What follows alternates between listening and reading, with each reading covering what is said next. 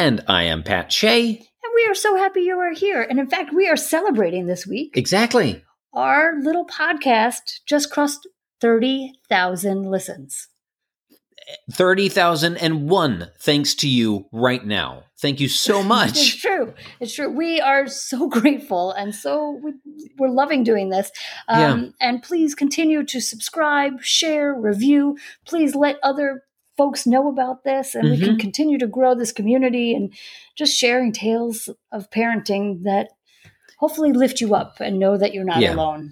It that- makes us so happy uh, reconnecting with these old friends and uh, it makes us very, very gratified uh, hearing that. It makes some of you happy too. Yes, and so a little later we're going to be t- talking with one of our old friends, Bob Wiltfong, mm-hmm. from who is a correspondent on the Daily Show. Yes, and current author of the BS Dictionary, mm-hmm. which we'll talk about in more depth at that time. Yes, and then but first up, we are reconnecting with our buddy Mac Antigua. Yes, Mac Antigua. I got to coach an improv group with Mac Antigua uh, on it, uh, boy, 15, 17 years ago, I guess. You look good, though. To 24 years ago. Okay, yeah. Um, and Mac was always that guy who would come in and do the thing that the show really needed. And uh, then he moved. He moved to Houston. He started his own improv theater called Massive Creativity.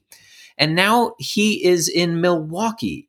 Uh, helping the arts and culture scene there. And in fact, he is the co host of his own podcast, the Imagine This podcast, which, especially if you're in Wisconsin or Northern Illinois, the greater Milwaukee area, you definitely should be listening because it is a breezy weekly podcast that explores the joyful abundance of Milwaukee's arts and culture scene.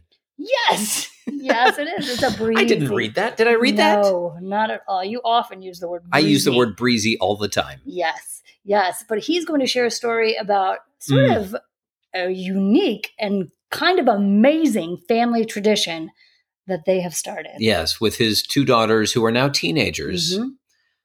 And how somehow they managed to get to the Women's World Cup each time.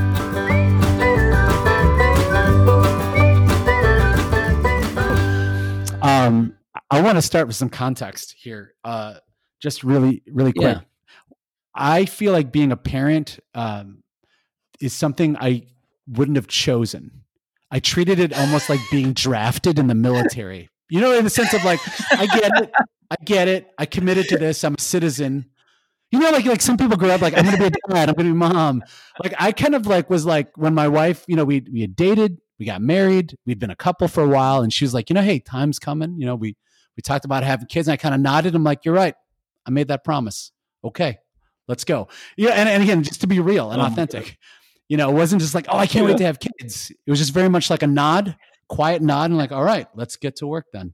You know, and I want to say that is because I exactly I'm I signed the paper, didn't I? All right, I got to honor this. And it's not that I I think it's a notion of like it, parenthood is such a. I, I have to think about my dad too, who um, I think treated mm-hmm. the job very much like the same way. Like my dad, my pop, he wasn't my dad, he was my pop. It still is my pop. He's sure. still mm-hmm. doing a thing. When I look back on it, the guy did the job. I needed five bucks, I got five bucks. I needed a ride, I got a ride. Non judgmental. he allowed me to do my thing, right? Yeah. I knew that that this wasn't like what he wanted to do. Like he just didn't. and I'm not taking that a bad way. Like who wants to do this? Like yeah. nobody wants to choose this.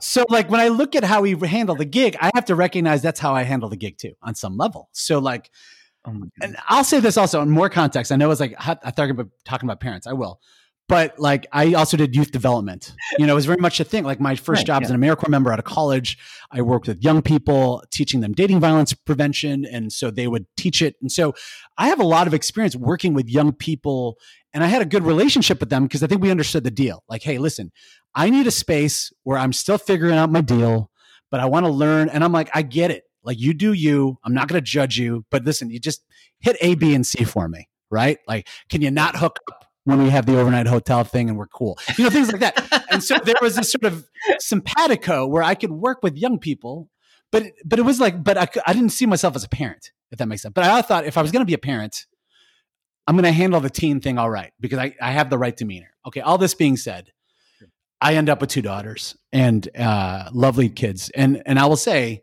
because I have two kids, here comes the cliches. I've been ex- able to experience joy I never would have known, right? Like, and mm-hmm. I probably would have signed up for the job if I knew.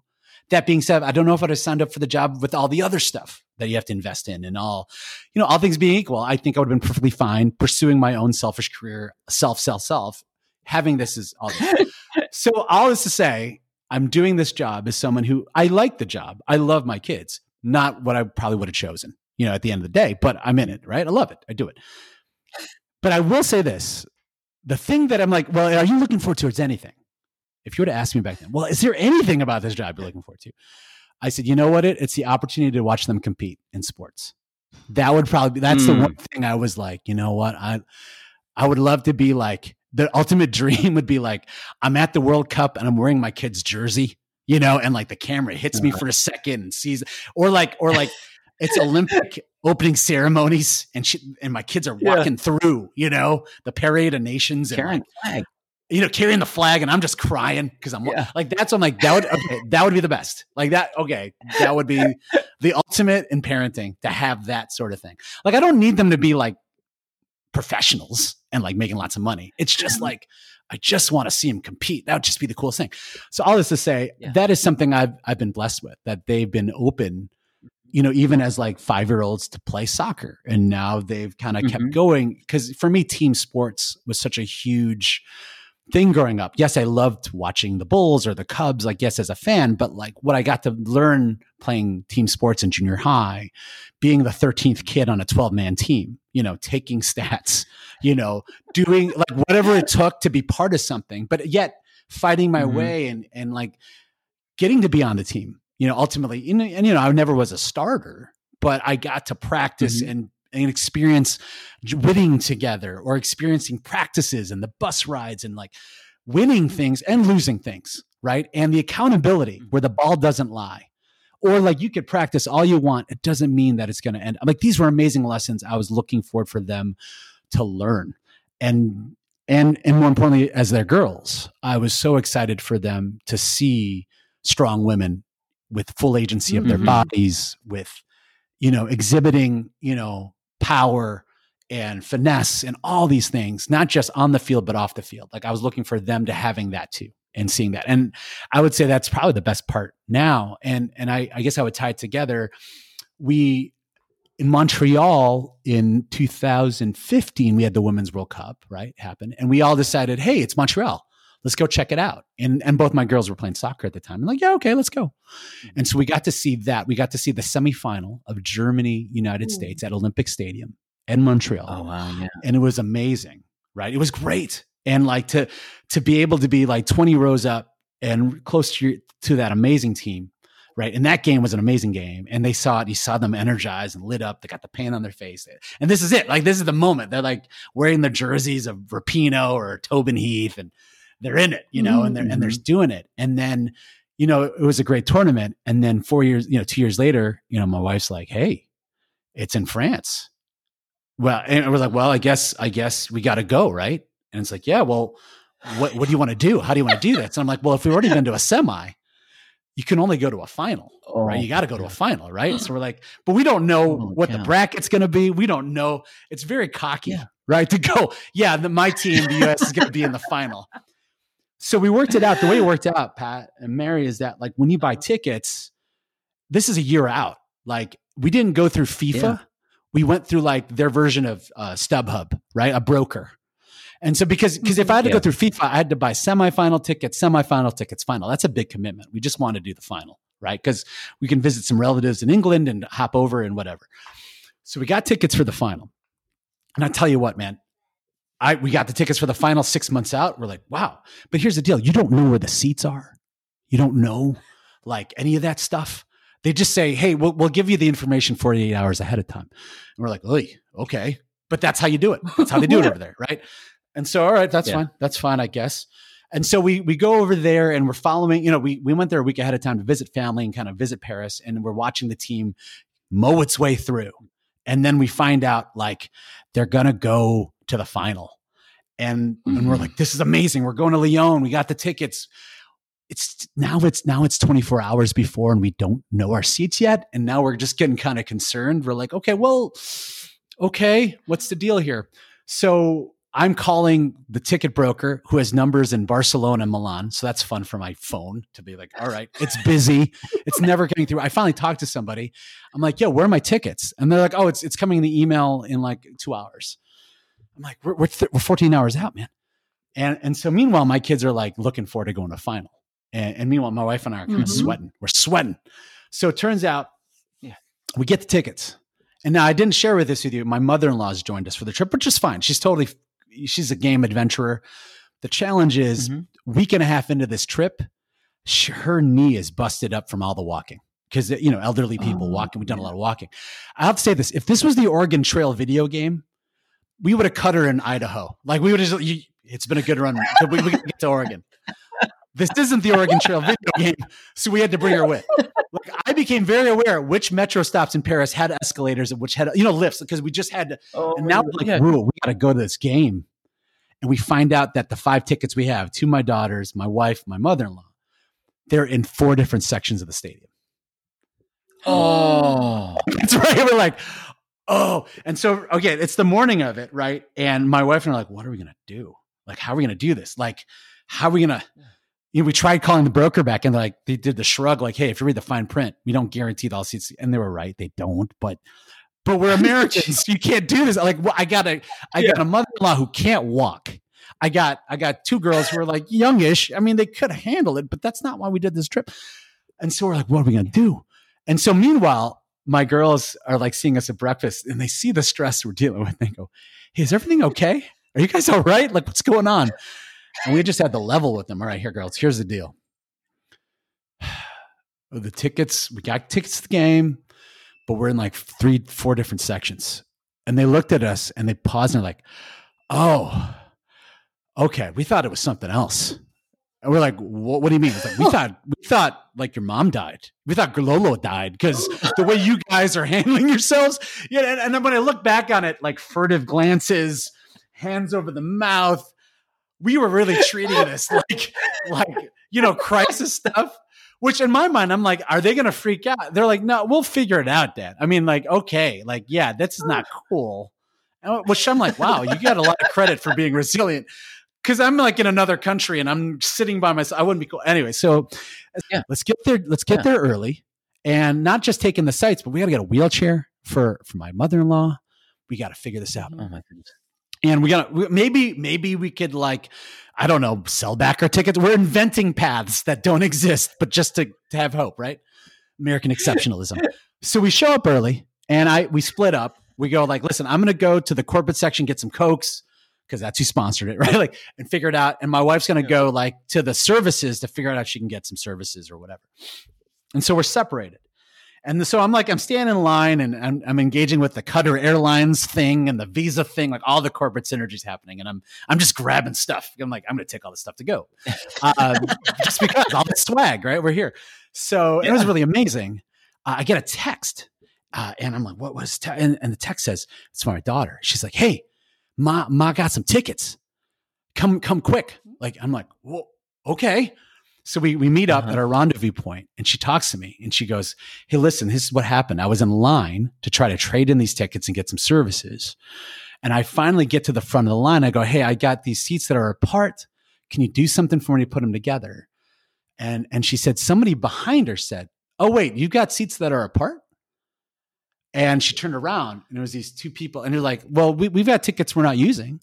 Do you want to use these tickets? I was at, they were actually in line to return the tickets.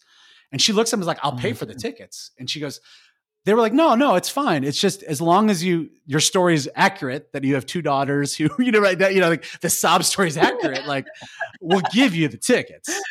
And so she shows me the tickets, right, Pat Mary? And I look at these tickets, there's three of them. Mm-hmm. So we have original five that are different sections, but two of them are together. Right. So that's okay. And there's these three tickets that are together. It is it is the best tickets I could ever imagine. Center fields, center, you know, center, 12 rows up. I'm like, section 100. I'm, I'm looking at these tickets and I'm like, where'd you get these tickets? And she's like, I, I don't know. I got them from this guy. I'm like, these are the best tickets anyone could ever have. Like, you literally hit the lottery. But there were three of them, right? And so we're looking at each other. There's two girls. There's me and her and her mother-in-law. oh no! And, she, and, we're looking at each other, and it's this moment where I'm just like, I'm just going to be quiet. I just want to see how she's going to play. And she looks at and she goes, "Well," she takes a deep breath. I got to take care of my mom, and, and I guess you know the girls they they want to be with you. And I'm like, yeah, they. I think that's right. I think that's the right move. Yeah, we'll, we'll take we'll take this. I'm doing my best to contain any joy. You know, again, I'm just like, you know, yeah, this is uh this is a tough choice you're making. Hey, you know what? Maybe we'll split up at halftime. You know, maybe we'll, you know, we'll switch places. She's like, yeah, maybe we'll split, you know, like she knows how this works. So anyway, we relocate and by the grace of an angel, somebody's walking by with a wheelchair that's empty, you know, like we're, and we look, we oh just go, God. we grab this person. We're like, where can we get one? And she literally is like, oh, you need one? I'm like, yeah, we, and we point to my mother-in-law. She's like, she's in the knee. And she's like, oh, oh, that, I'm, this is what I'm for. I, like literally like she was just looking for somebody. She was so, so worked out. She's like, all right, I'll go with my mom to section 410, you know, in the upper right corner. And so we split up and we like, all right, girls, let's go. You know, let's go to our seats, which is a different, like, there's a different entrance, like literally a different entrance than the, you know, the, all the other supporters. So we walk through and we get in there and we're walking through and we look around and we're like dressed in our US wear, you know, and, and again, my oldest daughter's 14, Lila's 14, Mira's 12, right? And and Lila's a, yeah. a, a, real soccer player by now. Like she's been playing. Mira's picked up lacrosse, so she doesn't mind soccer, but she's she's along for the ride. She likes the event. Mm-hmm. And Lila, I'll yeah. say about a 14 year old, she has a taste for the finer things. Like she's old enough to know, oh, okay, that's a good brand. That's a thing, right? So she's got a taste for these yeah, things. So she's sort of seeing how this unfolding. She's like, oh, we're sitting in the good seats right there. And I'm like, yeah, I guess we are. I don't, I honestly don't know. I'm just, Meanwhile, I'm just trying to contain myself. Like I, I think I do know, but I don't want to curse it. I don't want to jinx it. So we walk in, and literally it's separated from everybody else. Everybody we're walking with is dressed up like really nice. We we look like slobs. Oh, you know, oh we look goodness. like swarthy Americans wearing paint on our face, all this stuff all these other folks are like, you are diplomats, right? Like you are like really nice looking people, like really glamorous, like makeup and stuff. So, okay. So we get through, we walk in and we are like, get to our seats. We look and we just took, look at each other going like, we made it. Like this is the, um, I go, I go like kids, you don't understand. This is going to be the best seat you will ever have in your life. Like I need you to understand this. I'm 45 years old. I don't even deserve this, what we have right now. We are sitting, and then all of a sudden, like we, we sit our seats early enough, right? And we're looking around, people are settling in. And my and and my my daughter, my Lila points, she just pokes me. She's like, "Yo, why why are all those people like freaking out behind us, like three rows, you know, behind us?" And I turn around, it's Kylian Mbappe sitting four rows behind us. No way. Other people are figured out it's Kylian Mbappe you know, like, and they're starting oh. to go oh. And and she goes, "Can I? Should I? You know, sh- can I go over there and say hi to because I go, uh, that's Kylian Mbappe, the uh, Golden Boot winner of World Cup 2018 from France. That's that's why they're freaking out. And, and then she, as soon as I hear her go, hey, should I like I'm getting settled? Should I go? I go, yeah, I don't know. She just runs up there. She just like just runs up there to just try to take a picture of this guy, just because like that's where we are, right? And w- what I realized as more people are filling in, uh, the President Macron sits four rows behind me. The head of FIFA, no. it's behind us. Four rows behind us. So we're settling in. You know, we see on the screen like, hey, just go to look up FIFA.com backslash World Cup and you could order food. And so we order food at our seats, and it's like, you want a chicken sandwich? Boom. You know, you got to use Visa, obviously. So we order this food. It asks us, hey, when do you want it? I'm like, now. I want it now. You know, I hit now. Two minutes later, a guy shows up, like, hey, who ordered the? Ch-? We're like, they bring the food to us. Like, this is amazing, right? Okay. So we sit down and then finally, like I get a text from Paru, you know, my wife, and she's like, "How the seats?" I'm like, "They're good. They're pretty good." And she goes, "Hey, if you look behind you, or look to the right of you, if you see a man and a woman wearing black shirt and black shorts, you should thank them." Because those are the ones who got us the seats. So I turn and I, right as rain, I see sort of a middle-aged man and a you know a middle-aged woman wearing wearing a black shirt and black tracks shorts, and you would have thought they were going to be refing. Right, that's what they look like. They looked very official, and I turned to them and I go, "Hi there," I'm, you know, I explained who I was, and they looked and they saw that I, I was like, "Girls, thank them for the seats. Thank you for the seats." You know, like you know, they did the whole thing in unison, and And I, I just looked at the, and I kind of noticed them and they had a notebook that was lots of scribbling. And I just had to ask, I go, so what's up? How, you know, like, who are you? And they, they kind of chuckled and they smiled. And they're like, we're actually from the Women's Professional Footballers Association. And so our job is to make sure that the, the event is at the standard of our, of our players. So, and, and their notebook was like, are the flags flying right? How are the sounds? You know, is the field proper? Like they're taking notes on all these things. And so what had happened was they actually had extra seats. And so they literally couldn't sell them because they are that right and straight and narrow. Those are, you know, like, you know, that those are straight and true people because they're like, yeah, they were literally going to give those tickets back. But they saw our kids and they were like, oh, it's good. It's going to girls. They're like, oh, hope you have a good time, girls. They're like, thank you for the seats. You know, like all this, right? And I'm like, this is amazing. Like, that's how we got these seats. These are the Professional Footballers Association staff seats. Yeah. I look to the right, there's a whole bunch of empty seats. And again, maybe it's still filling in. Notice a bunch of dudes coming in with lanyards or young fellas with you know young adults, mm. you know, 20 somethings. And they're like happy too. Like they're kind of high-fiving, they're kind of in awe.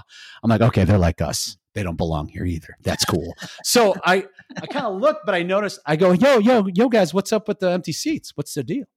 And they're like, "Oh, we work with CNN actually," and and so we're just checking out the CNN seats here, and you know, and then I discern that they say, "But we're actually going to be gone at halftime because we got to actually go back to work, but we just wanted to check it out." And I go, "So what you're telling me is that if I had two other people come here, like that, and they're like, "Oh yeah, no big deal," like they're American, like, "Oh yeah, bring them over, who cares? That's fine," you know, like.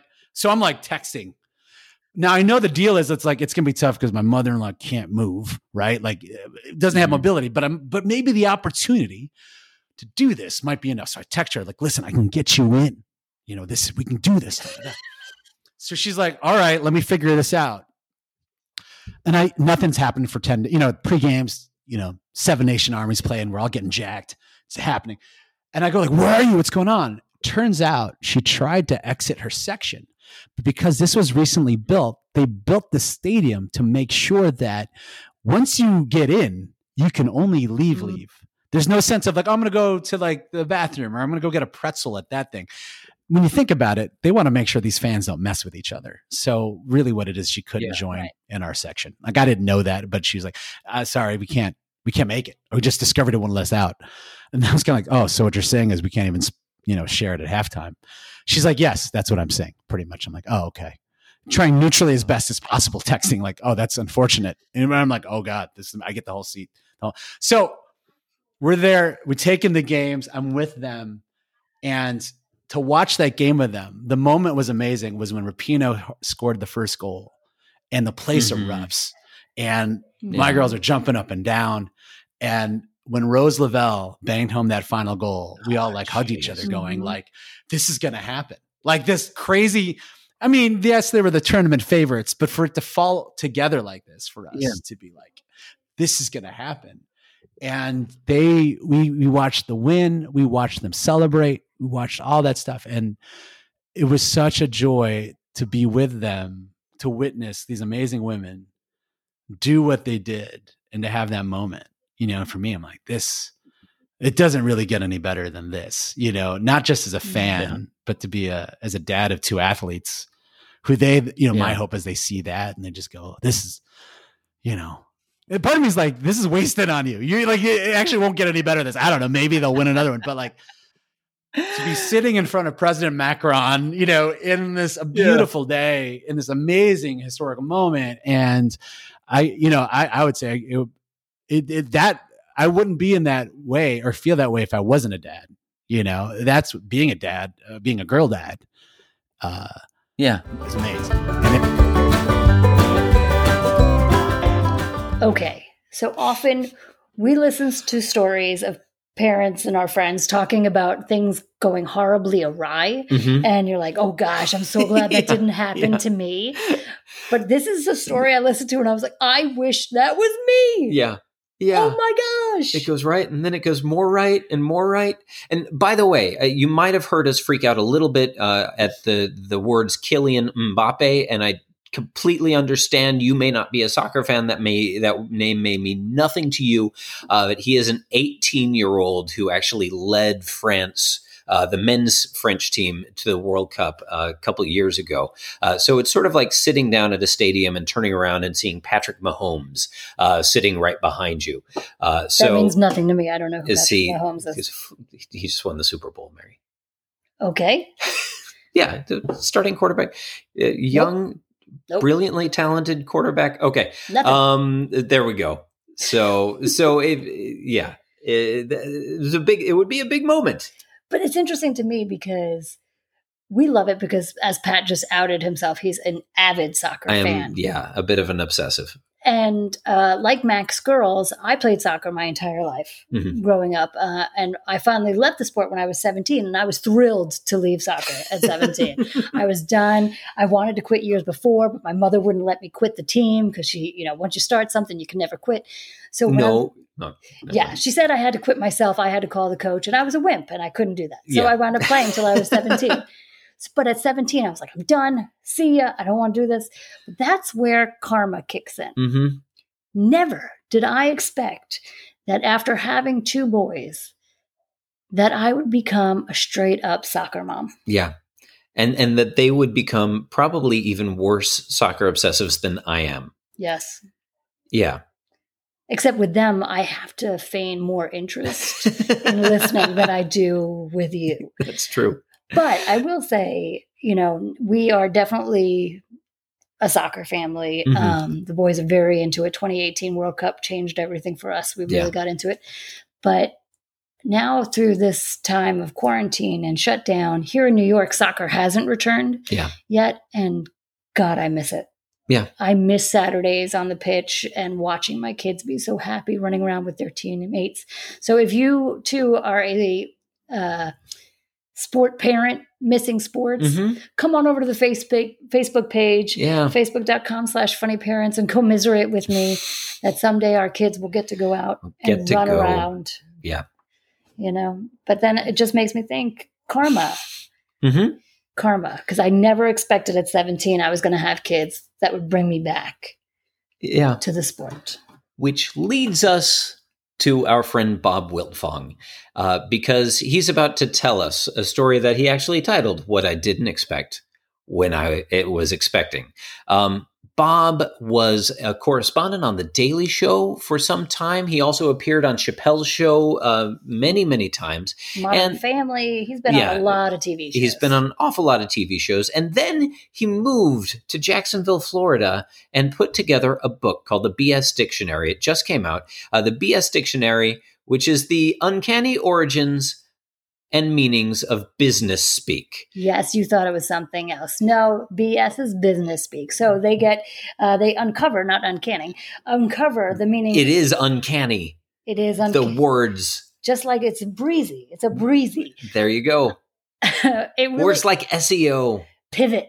We should probably know SEO, as a matter of fact. We could We get should. thir- 31,000 listens. Yes, maybe. um pivot yeah roi he has a dictionary for all your business terms yes, but here he's going to share stories about raising his three kids and all the amazing things that happen. all the stuff that comes out Literally.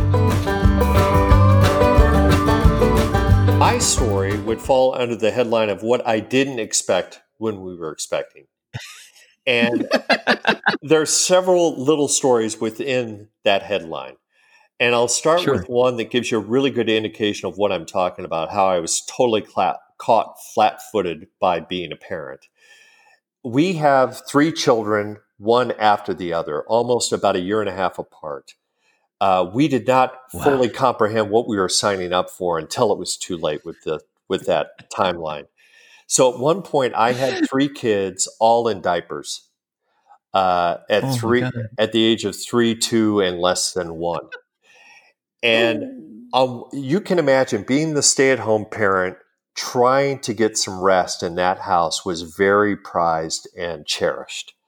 And so one Mhm. day, I had all three kids hopefully aligned for nap time all at the same time. and I put them down. I felt like they had all successfully gone to sleep. And so I took advantage of that moment and and myself closed my eyes to take a nap.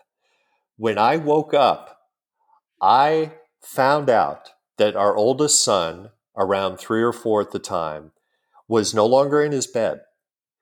The other two mm-hmm. children were sleeping. The oldest child is, is not in his bed.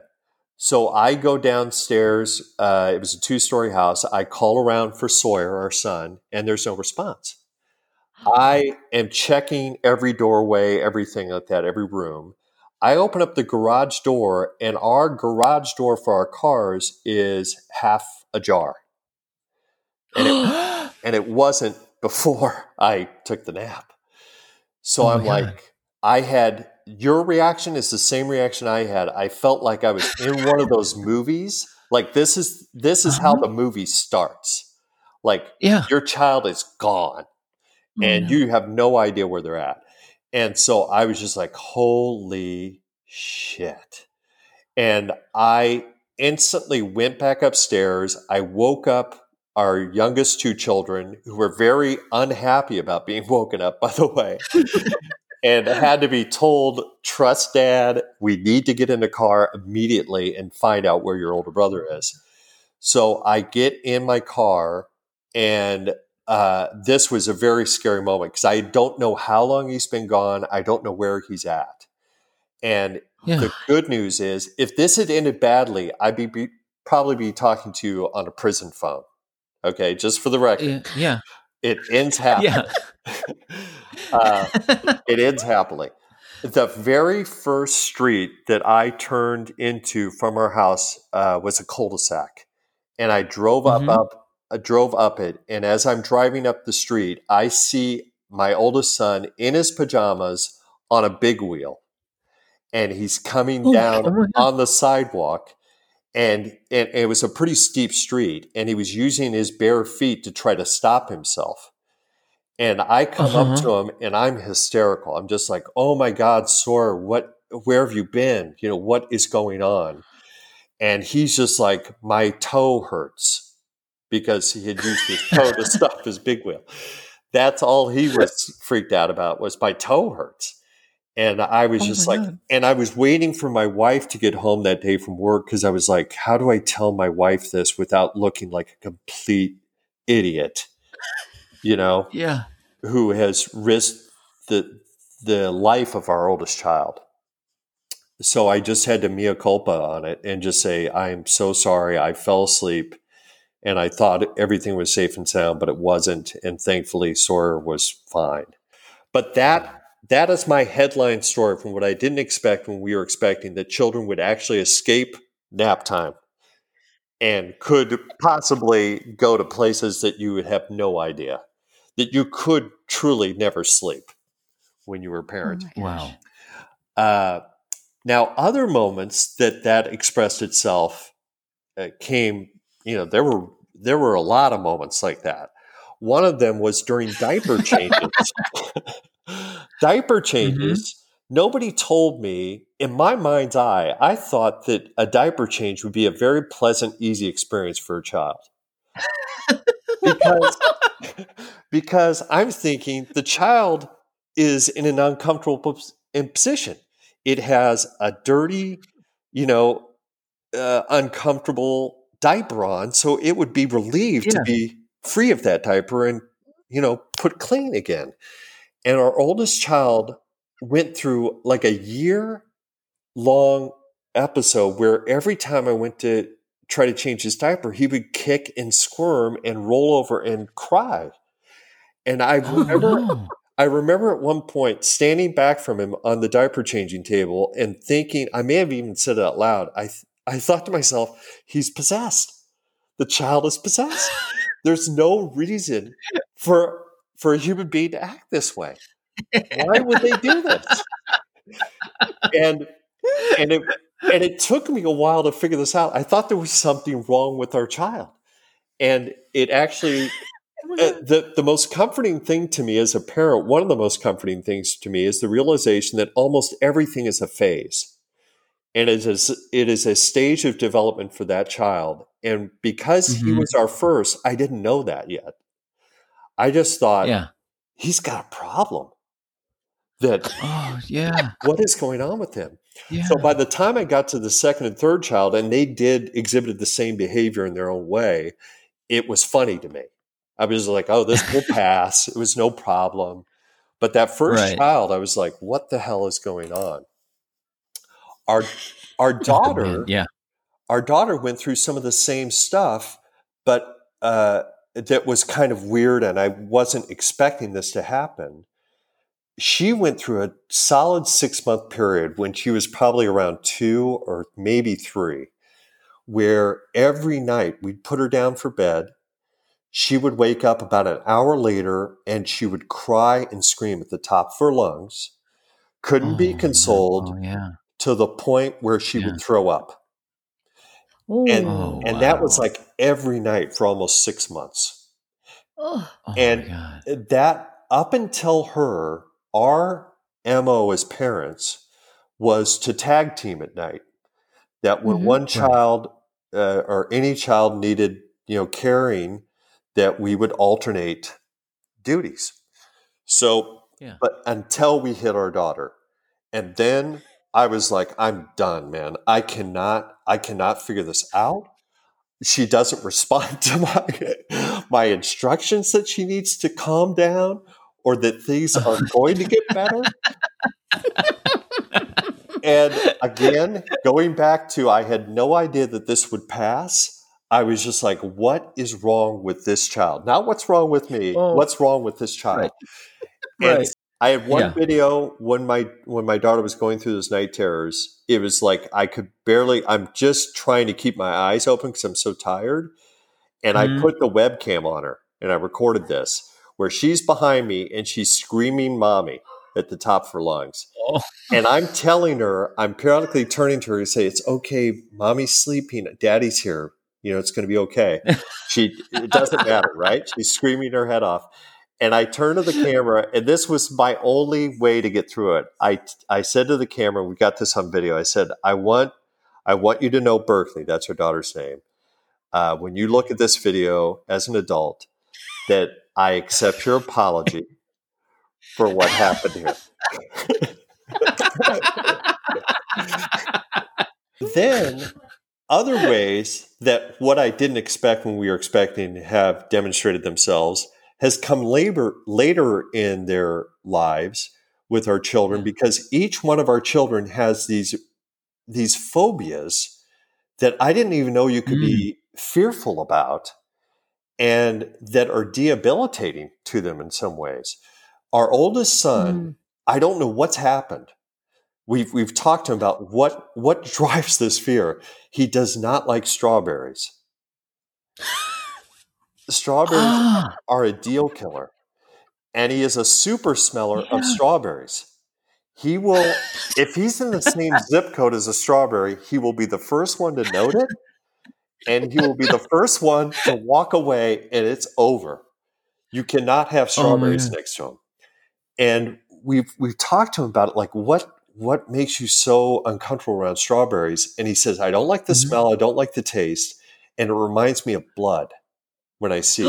oh, wow. And so I'm like, okay, that helps me understand. I get that. And you know, we've worked through that. Now we're very much like, hey, uh, whenever we order at a restaurant, if you have pancakes with strawberries, we make sure we let them know there are no strawberries on this pancake that must come to our table, or else it's not going to be a good scene. Yeah.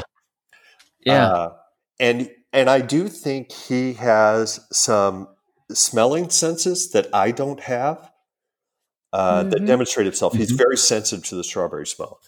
So there's that. Our daughter, the middle child, at a young age got stung by a bee accidentally one day, and that has now grown to any kind of bug is out to get her and so now bugs of any kind will send her running away. And we now live in Florida. Yeah. And part of living yeah, part of living in Florida right now is bugs. I mean, these are prehistoric sized bugs here. Yeah. You can't yeah. get away from bugs. And so we will walk, we'll go walk the dog. And everything's fine. And then the next second, you know, Berkeley, our daughter, will will scream and run the other way. And we don't even have to know why. We know why now. We're right. like, there's a fly, yeah. there's a dragonfly, there's something that has entered our uh, sphere that is bug related.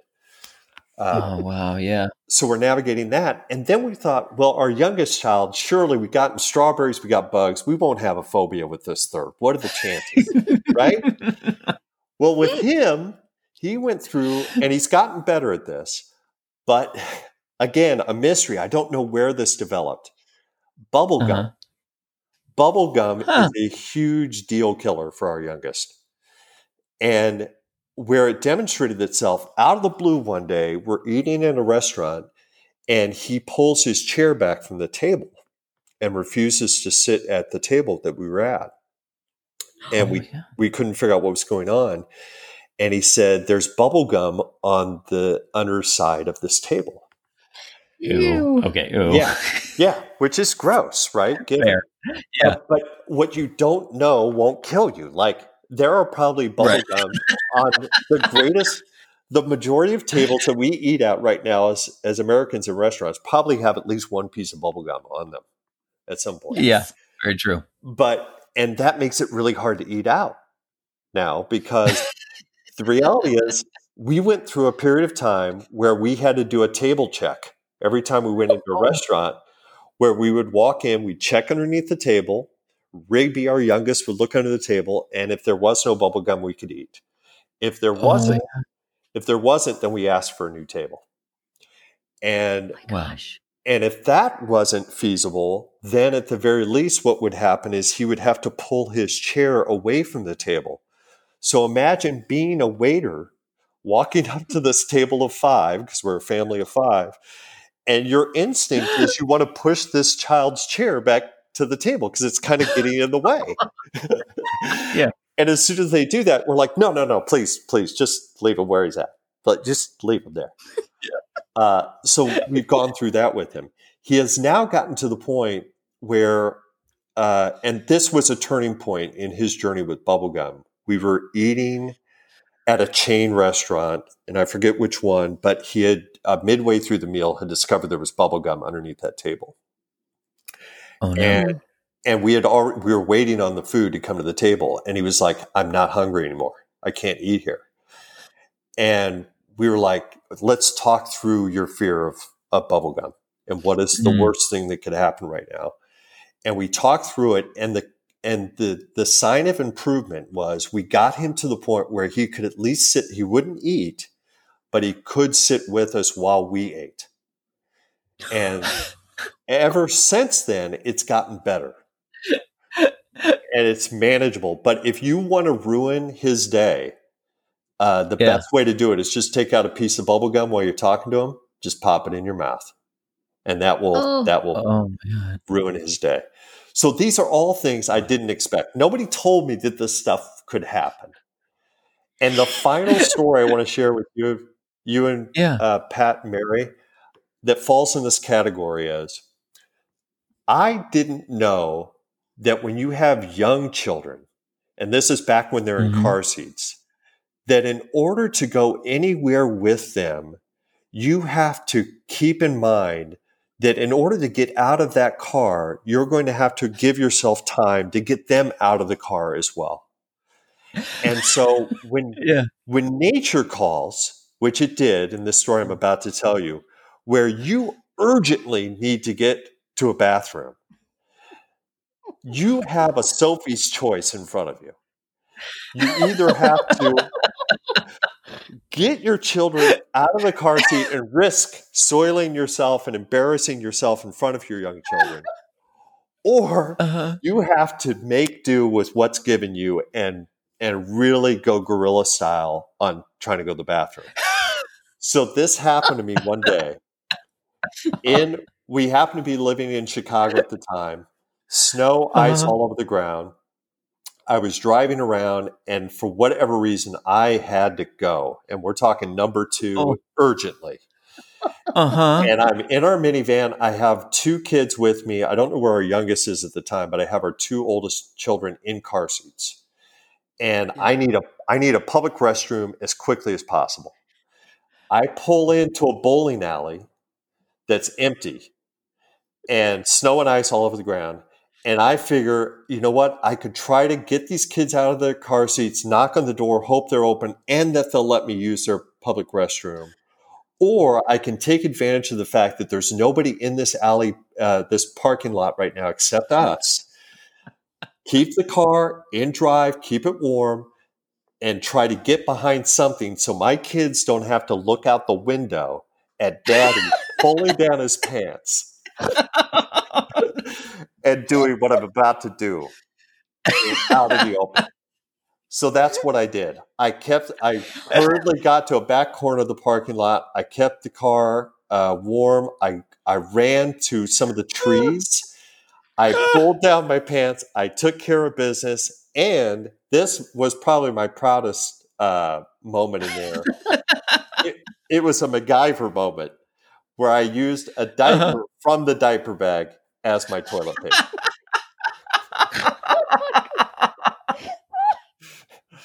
so that that to me is why I say there are plenty of things I didn't expect when we were expecting. Oh, oh my gosh! Oh my god! Yeah. oh. Oh my gosh, just so much. Wish when our younger son was going through night terrors yeah. that I had recorded it and sent a message to yeah. him like, I forgive you for this. Yeah.